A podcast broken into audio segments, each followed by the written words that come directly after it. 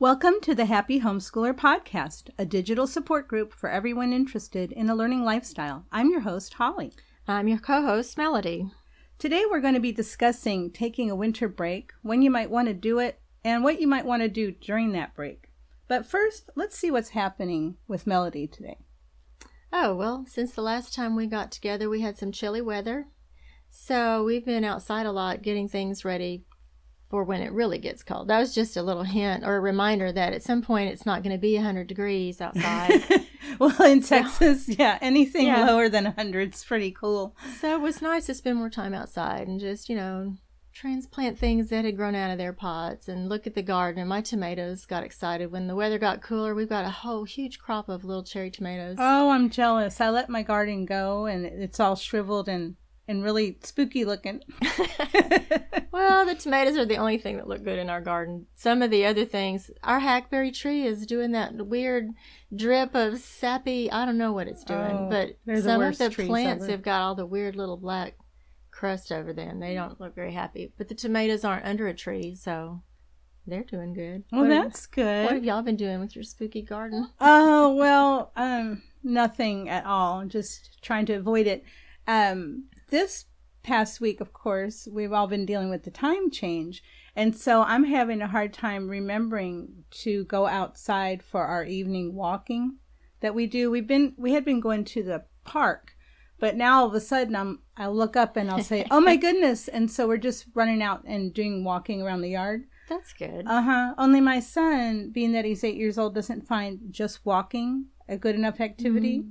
And so I have to pretend to be a monster that eats him, or I have to be a zombie, or I have to do all sorts of things that really interfere with my steps.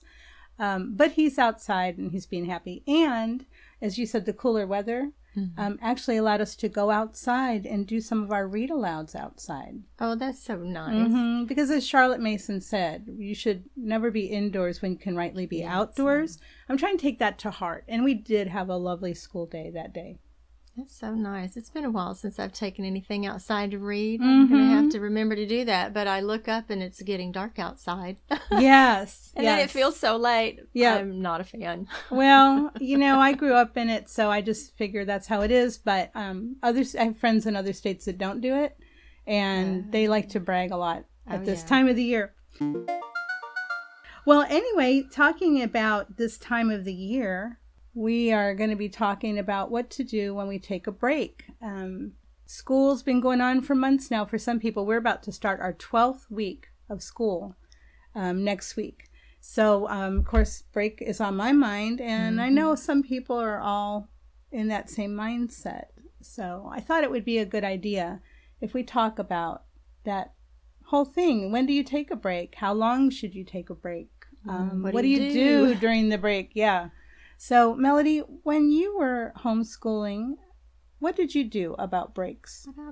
Well, in the beginning, when I only had a few little ones, we just kept on going. We kind of followed, all of our neighbors were in public school, and we sort of followed that same calendar. They would be at our house, or we would the playmates. It made sense, the playmates. Yeah. And so we just kept on going up till about 2 weeks before Christmas. And that worked well because little ones thrive with a routine.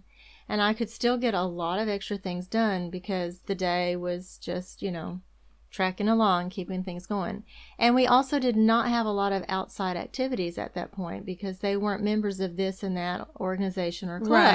Right. So as they got older, we had more things to do in addition to like family gatherings and church gatherings. There were youth gatherings and co-op gatherings and all the other things. And that's when we began to take some time off from schooling. A lot of reading kept going and a lot of times math, but we would switch gears for science and history and just do the other, I don't know, community-based things and Christmas things. And the calendar gets very full in December. Everyone seems to want to have a party. And as you said, if you're part of several organizations, all of a sudden you've got, you know, cookie exchanges, and you've got white elephant gift exchanges and little parties. And before you know it, you're wondering how you're going to get anything done except going to all these gatherings. Every weekend is full, and you've got things to do during the week to get ready for the weekend, and it got really crowded. So that's when we began to step back and take a little bit school, you know, light and, and just simmer. What do you do? Well, so when I started homeschooling, I had 4 kids, ages second grade and under, and I was pregnant. And so I was pretty overwhelmed. And when December was looming ahead, I started to feel kind of panicky. And I thought to myself, what if I take off the whole month? And that was kind of a scary thought, take off the whole month. But that's what I did. I did that for actually quite a number of years. I called it Christmas school. Some people might call it winter school, whatever. But what I decided was there were enough activities that we were going to do to get ready for all of our holiday celebrations that we could count them as educational activities. So the measuring, the planning of all the baked goods was part of our math. The writing of Christmas cards was part of our penmanship program and part of our grammar. If you were going to write a little sentence or two. We wrote little letters. Right, little letters. Doing community service things like going to wrap gifts for Blue Santa or doing food bank things. You know, those I lumped in as our citizenship activities. And so we just focused on those things. We went to musical events, you know, concerts. So there was our fine arts. Right. We read a lot. I have an extensive collection of Christmas books. Oh, so we read all these books, and you know, I read some, and the children read some aloud. So I felt like even though we weren't following our curriculum for that 1 month period, it enabled me to get ready for the holidays in a way that I could help the whole family participate. It didn't just fall on me to write all the cards or to do all the baking or whatever. And then we were able to enjoy getting into some activities that I would have had to say no to if we had just, you know, lockstep followed our curriculum. Once my kids got a little older, we didn't do that quite the same. It works better, I think, to take that time off. Like you said, it was working better for you to stick to a schedule. It worked better for me to just get rid of that schedule and just throw ourselves into all the holiday activities. But it depends on the tenor of your family. It does. You know. And how many activities you have going on. And things like whether or not your family is local or just do you have to travel? Some people need to travel. Right. And so what are your holiday plans? And then, you know, sometimes we took off some time for Thanksgiving and then we'd do a little bit more school and then we'd take off again. We were pretty flexible. We just did what worked for us for that year. Every year. But it was always nice to have that option in the back of our mind. And then we also used it as a time to study, like, the history of the different traditions that we like to follow in our house. We would learn the history behind it. So I felt like we could incorporate educational activities, even if it wasn't in the curriculum. Right, right. And I think it's important to take breaks. There's a homeschool family. Oh, my goodness. I can't remember their name. I read about them years ago, and they never took off. So, and interestingly enough, their kids graduated high school by like the age of 12 or 13, and they began college, you know, shortly thereafter. By the time those kids were 18, some of them had a master's degree. And I found that admirable, except that I just knew that wasn't going to work for my family, that we really needed some breaks just to give our brains time to rest and refresh. And then when we started back up again, we had more energy. So we're not saying you have to take a break, but we're saying evaluate, right? And see what you think your family needs. Maybe you don't need to take a long break. Maybe you want to take, at the end of your 12 weeks of school or your 9 weeks of school, take a week off, and then maybe take a little time off at Thanksgiving, then maybe take a little time off at Christmas time or whatever holidays you're celebrating at the end of the year. You know, if you're celebrating Hanukkah, or if you just want to take a break in the winter because you've been going on for so many weeks of school. It's important to take breaks.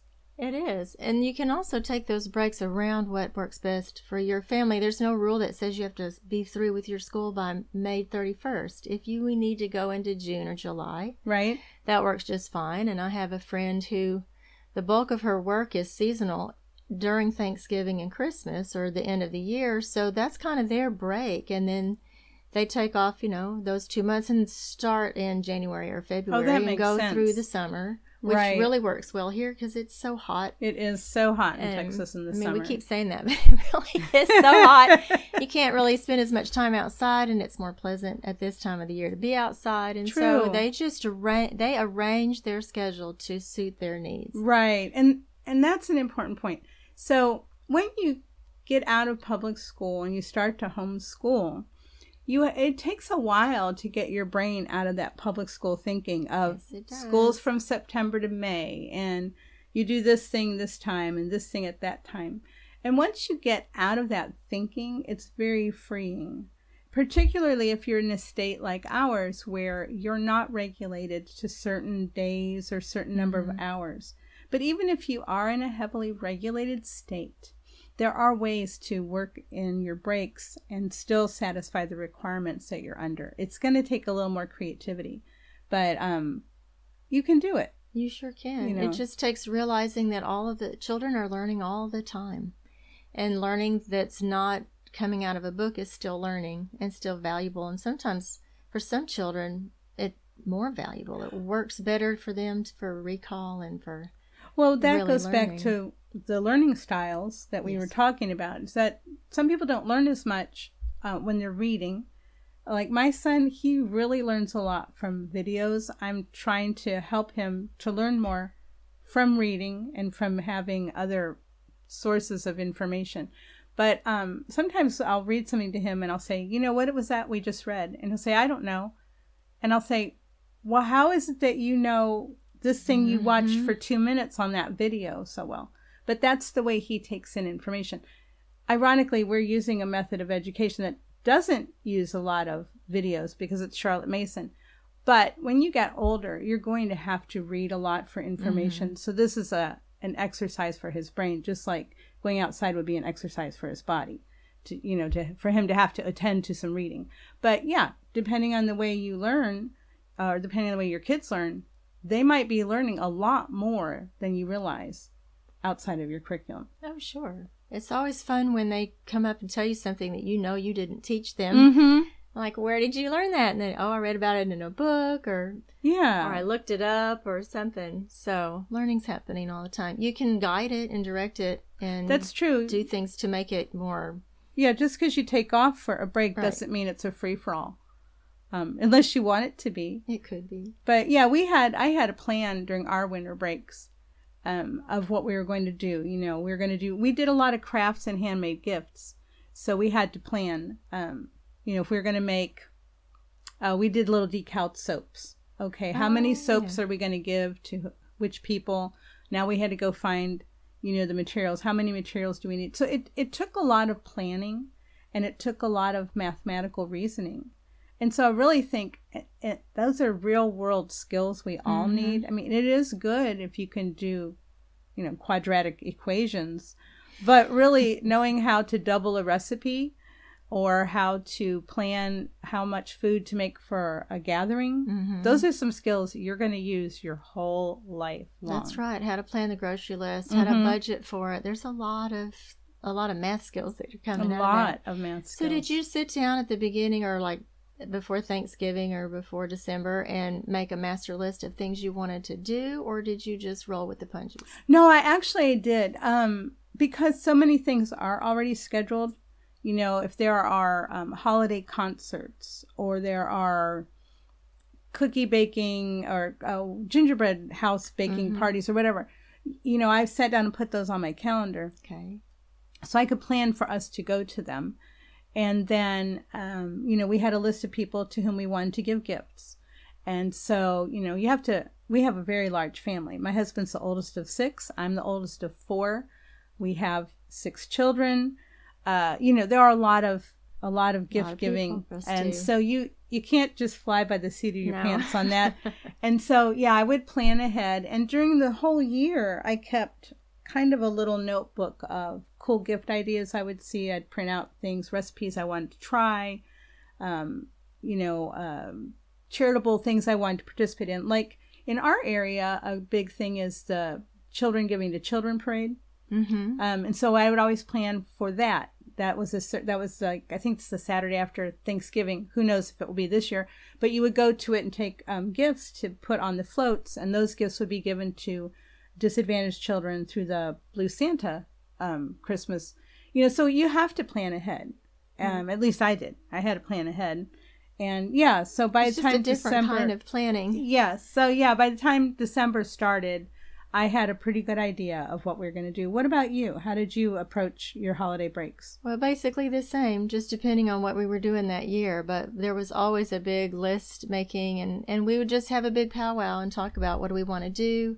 Did they have ideas for gifts they wanted to make for people? And the same thing, had collected a folder of ideas, things that they could do that were useful and not just busy work. Yes. Oh, please do not give your kids just busy work. Macaroni necklaces. Right. And a macaroni necklace is fine for building fine motor skills, but you want to give people gifts that they can use and appreciate. And I wore my share of macaroni necklaces around the house.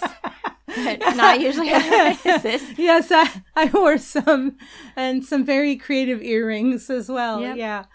Yep. But I liked your idea. I like the decaled soaps, and we did a lot of baking, and then some years we did cookies in a jar. You know, where you the little mixes. Yeah. Lots of measuring, lots of fractions, and that's another good thing is helping your kids develop the skills of evaluating what goes into a good gift. What's a good point. You know, what's a good gift to give and receive? Because even kids who had their share of gifts where they think, does this person even know me? Mm-hmm. So, yeah, you know, using your holiday break to enrich your lives and build real life skills and use the skills you've already learned, reinforce those skills, that is really well worth taking a break from your regular curriculum. You'll find out quickly how much your kids actually have learned. True. Yeah. Sometimes you see a gap when you're doing some real life application of the things you've been learning in your lessons, and then you know when you get back to regular school to zero you in can on address those things. Yeah. Yeah, because sometimes kids are really good at putting information on paper, but they're not really good at applying it. Right, like capital letters. What? On my letters, I have to use capital letters? Yeah. Right, or not putting them at the beginning of every word in a sentence just because you like those letters. My husband throws capitals in willy-nilly when he's writing. I think that has to do with his dyslexia, and I find it really amusing. Or A.A. Milne and Christopher Robin has a lot of this is true. Winnie the Pooh. Well, that's how children... Letters. Right, that's how children write. We're going to take a short break to hear a word from our sponsor. When we come back, we'll talk about how winter break is different this year. Our podcast today is sponsored by Transcript Maker. It's an online service that allows you to create professional high school transcripts in the comfort of your own home. We've got some really exciting news to share. Holly, why don't you tell everyone? Yes, we do. Transcript Maker is now part of the Homeschool Connect Expo. Okay, and if someone doesn't know what an expo is, how would you explain that to them? Well, the Homeschool Connect Expo is a virtual homeschool convention. So instead of having to drive somewhere and go into an exhibit hall and spend a whole day, you just get to go to this convention from the comfort of your own home, and it's free to register.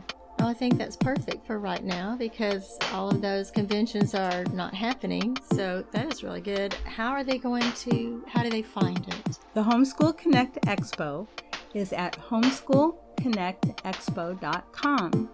Just go right there and then you register and you start to browse. There are all kinds of exhibitors. Transcript Maker is one. And you can see, you can listen to speakers, you can explore all different curriculums, you can sign up for giveaways. It'll be really fun for people to be able to do that. I have to check that out myself. So what if someone catches this podcast late? Will they miss? Oh, no, this is the other nice thing, because normally a convention, you know, is a couple days. This is going to be ongoing for the next year. Is that a change in response to everyone having to change all their plans this year? Yes, it is. The Homeschool Connect Expo used to just be held 6 times a year for certain periods of time, but now they're going to just keep it up for the whole year. Oh, I love that. I do too. How creative of a solution. A good way to serve the homeschool community. So what is Transcript Maker going to be having at the booth there? Well, we have a virtual booth, and we will be showing you how to use Transcript Maker. We'll be sharing different ideas and things about what to put on your transcript. And you're going to want to go to our booth because we're also going to have a discount code that you can use on your subscription if you're not a subscriber yet. That is awesome. So get your 14-day free trial at www.transcriptmaker.com. And visit us at the Homeschool Connect Expo. Transcript Maker, simply better transcripts.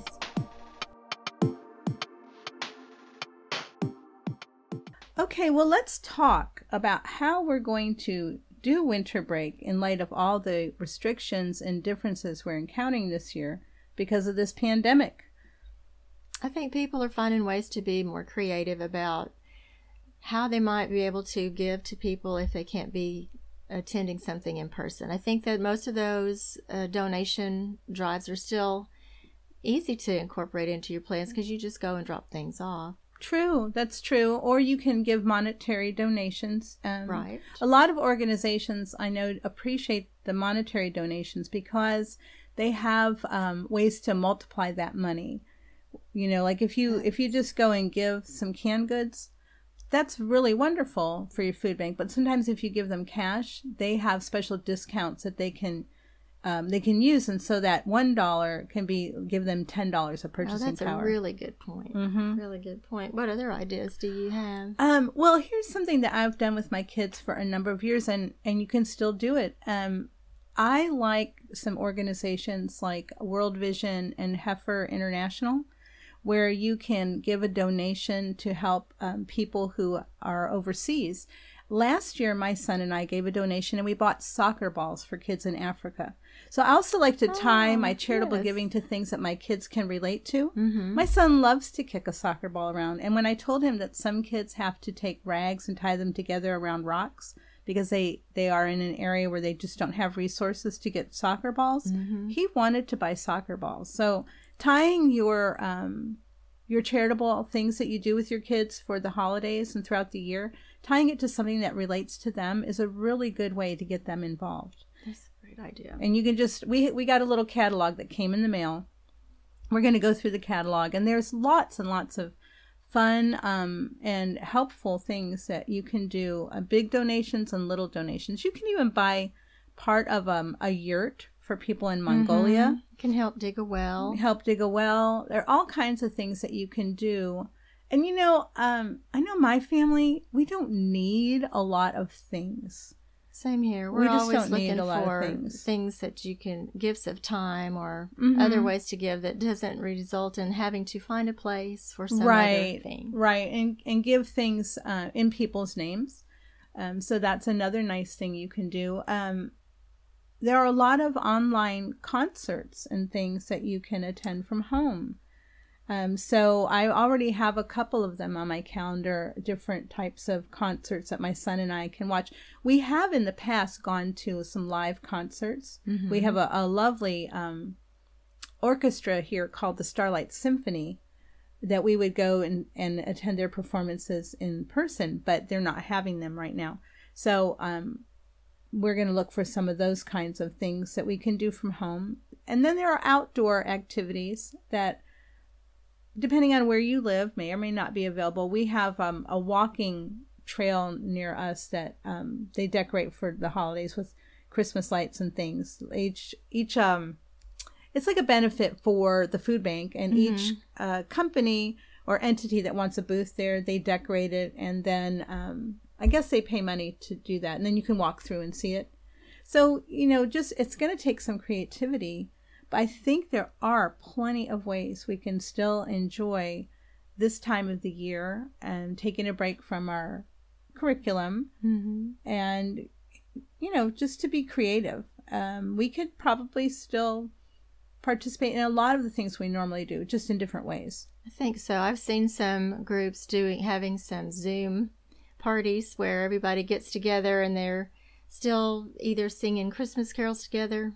I mean, they aren't doing this yet. They're talking about it. But they've been making some plans about, hey, what if we all get together and sing together over Zoom? And it's like, that would be fun.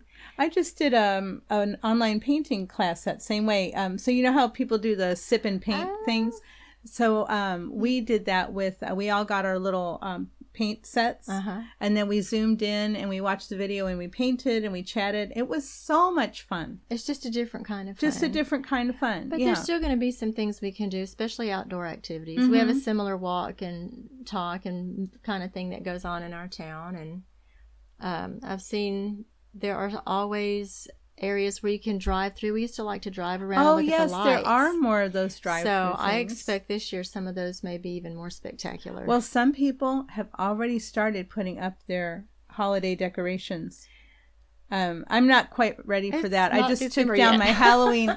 I just took down my Halloween ones. But you know what? I think it's really wonderful if people find that that's a great outlet for the stress that they've been experiencing to start decorating now. I'm all about it. I can't wait to go see what everybody's done. Because, we always love to go light looking. We always had one afternoon. Sometimes it was after a gathering. We would drive the long way home just so we could go see all of the lights. And then there's a street nearby that every single home on the street gets in together, and they have lights going across the street. Oh my gosh, I love when neighborhoods coordinate like that. It's quite lit up and really fun just to go drive around and look at that. What other kind of things do you think might be available? Well, that is a good question. I think drive-through things there are going to be a lot more of those, and I think that we can all also find things to do that maybe we haven't done before. Maybe go take a hike. Go take a holiday hike and look for the different nature things that are changing, different birds that are in the area.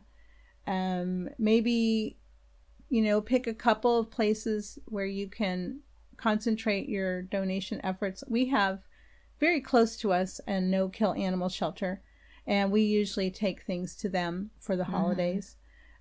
Try to find things where maybe there are areas that are underserved that could use donations and even volunteer. Maybe you can do some mail sorting or, just look for, local food bank always needs volunteers. Yeah. So that's open certain times of the week. You just have to sign up to get to go. Right. And I do know that a lot of those places have precautions in place, for you to volunteer in a socially distant way. Mm-hmm. Keep everybody safe. So I think, again, it's just going to be a combination of online things. It's also a good time for people to do those things that you always think you don't have time to do, that you maybe wish you had time to do. Everyone has a little more time at home now since so many things are closed. And so we did things like, movie night and watch the Christmas movies or the holiday movies and take the time to sit down and do that with your family and have a gift wrap night or have a, make tags or make cards or make your own wrapping paper. Yes, that's always a fun. Uh-huh. We did that several times and that was always interesting. Interesting paper. But there are ways you can spend your time at home and create good memories about the holidays. True enough. Also, I'm really excited about this. Hot chocolate bombs. Have you seen hot chocolate bomb? Okay, so this is a big thing. I've got to know about that. People are selling them.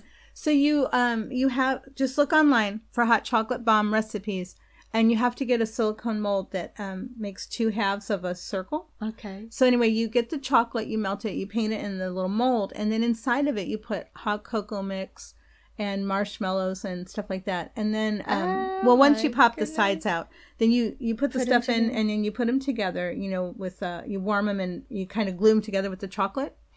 And then you can put little decorations on the top, little drizzle of icing or whatever.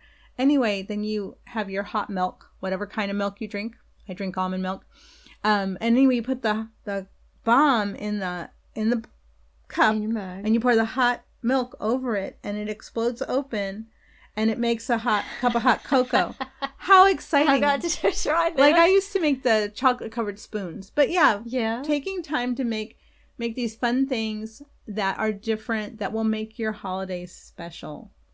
Whatever your holiday traditions are, that just find some things that maybe you haven't done before and do those so that instead of this holiday being like, well, we couldn't go see Grandma.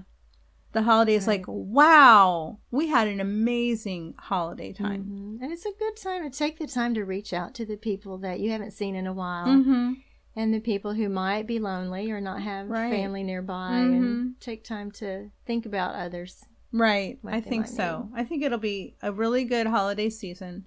If we put some thought into it now, we'll be ready to have a really good holiday season. At this time in our podcast, we tackle the big questions that we see in online homeschool support groups. What is our question this week? Well, people, you know, been in school for a while, and a lot of them, this is their first year, and they were used to the public school doing testing. So people are asking about if their kids need to take standardized tests, or should their kids take standardized tests. And how to and where to. Right, yeah. Right. They are available. There is probably a standardized test available in every state or wherever you live. We really never... I didn't do standardized tests with my kiddos, but there was always the option. And so if people just really want to have a good barometer of where their children are and their progress, it's not a bad idea to take the Iowa Test of Basic Skills, which is just a basic, you know, measure of what your child has learned at this point in comparison with other children that age. I actually had my two oldest children tested when they were in 3rd and 5th grade because I was really insecure about what they were learning. And I was very happy at the results. It showed me exactly where they were on their math and reading, what I had thought, you know, that their skills, where their skill level was. But the thing I loved, and we've talked about this, is that kids are learning all the time. And it showed that they had learned things I had never taught them. Mm-hmm. Now, I never tested any of my kids after that. That little experience kind of just gave me a real confidence in what I was doing.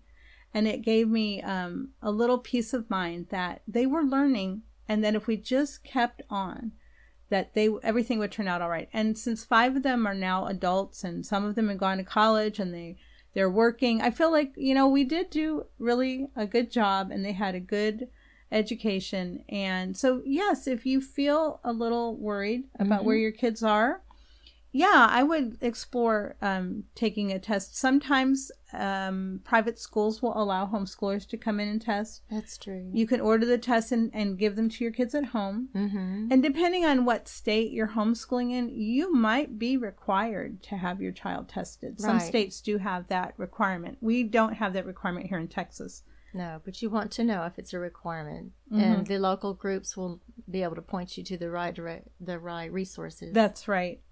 But it, you know, you're going to find out some good stuff about what you've been doing, and so I think for that purpose, having your kids tested at least once in their homeschool career is probably a good experience, especially if it gives you peace of mind and confidence to keep going. Yeah. Well, what parent doesn't need that comfort and peace of mind? And that's what we hope to bring to you every time. So thank you for joining us today. I'm Holly. I'm Melody. Happy homeschooling. Hi, this is your host, Holly Williams-Arbach. Thank you for listening to the Happy Homeschooler podcast, a Transcript Maker production. My co-host is Melody Gillum. This episode was produced by Matthew Bass and edited by Nora Williams. Our graphic design is by Pete Soloway, and our music is by The Great Pangolin. You can find her music on YouTube and Twitter at Kylie Wins. That's K-A-I-L-E-Y, Wins. If you'd like to help our podcast grow, leave us a review on Apple Podcasts, Google Play, or wherever you get your podcasts. Or as always, tell people about us. Online things and a combination of... I don't know. I've lost my thought.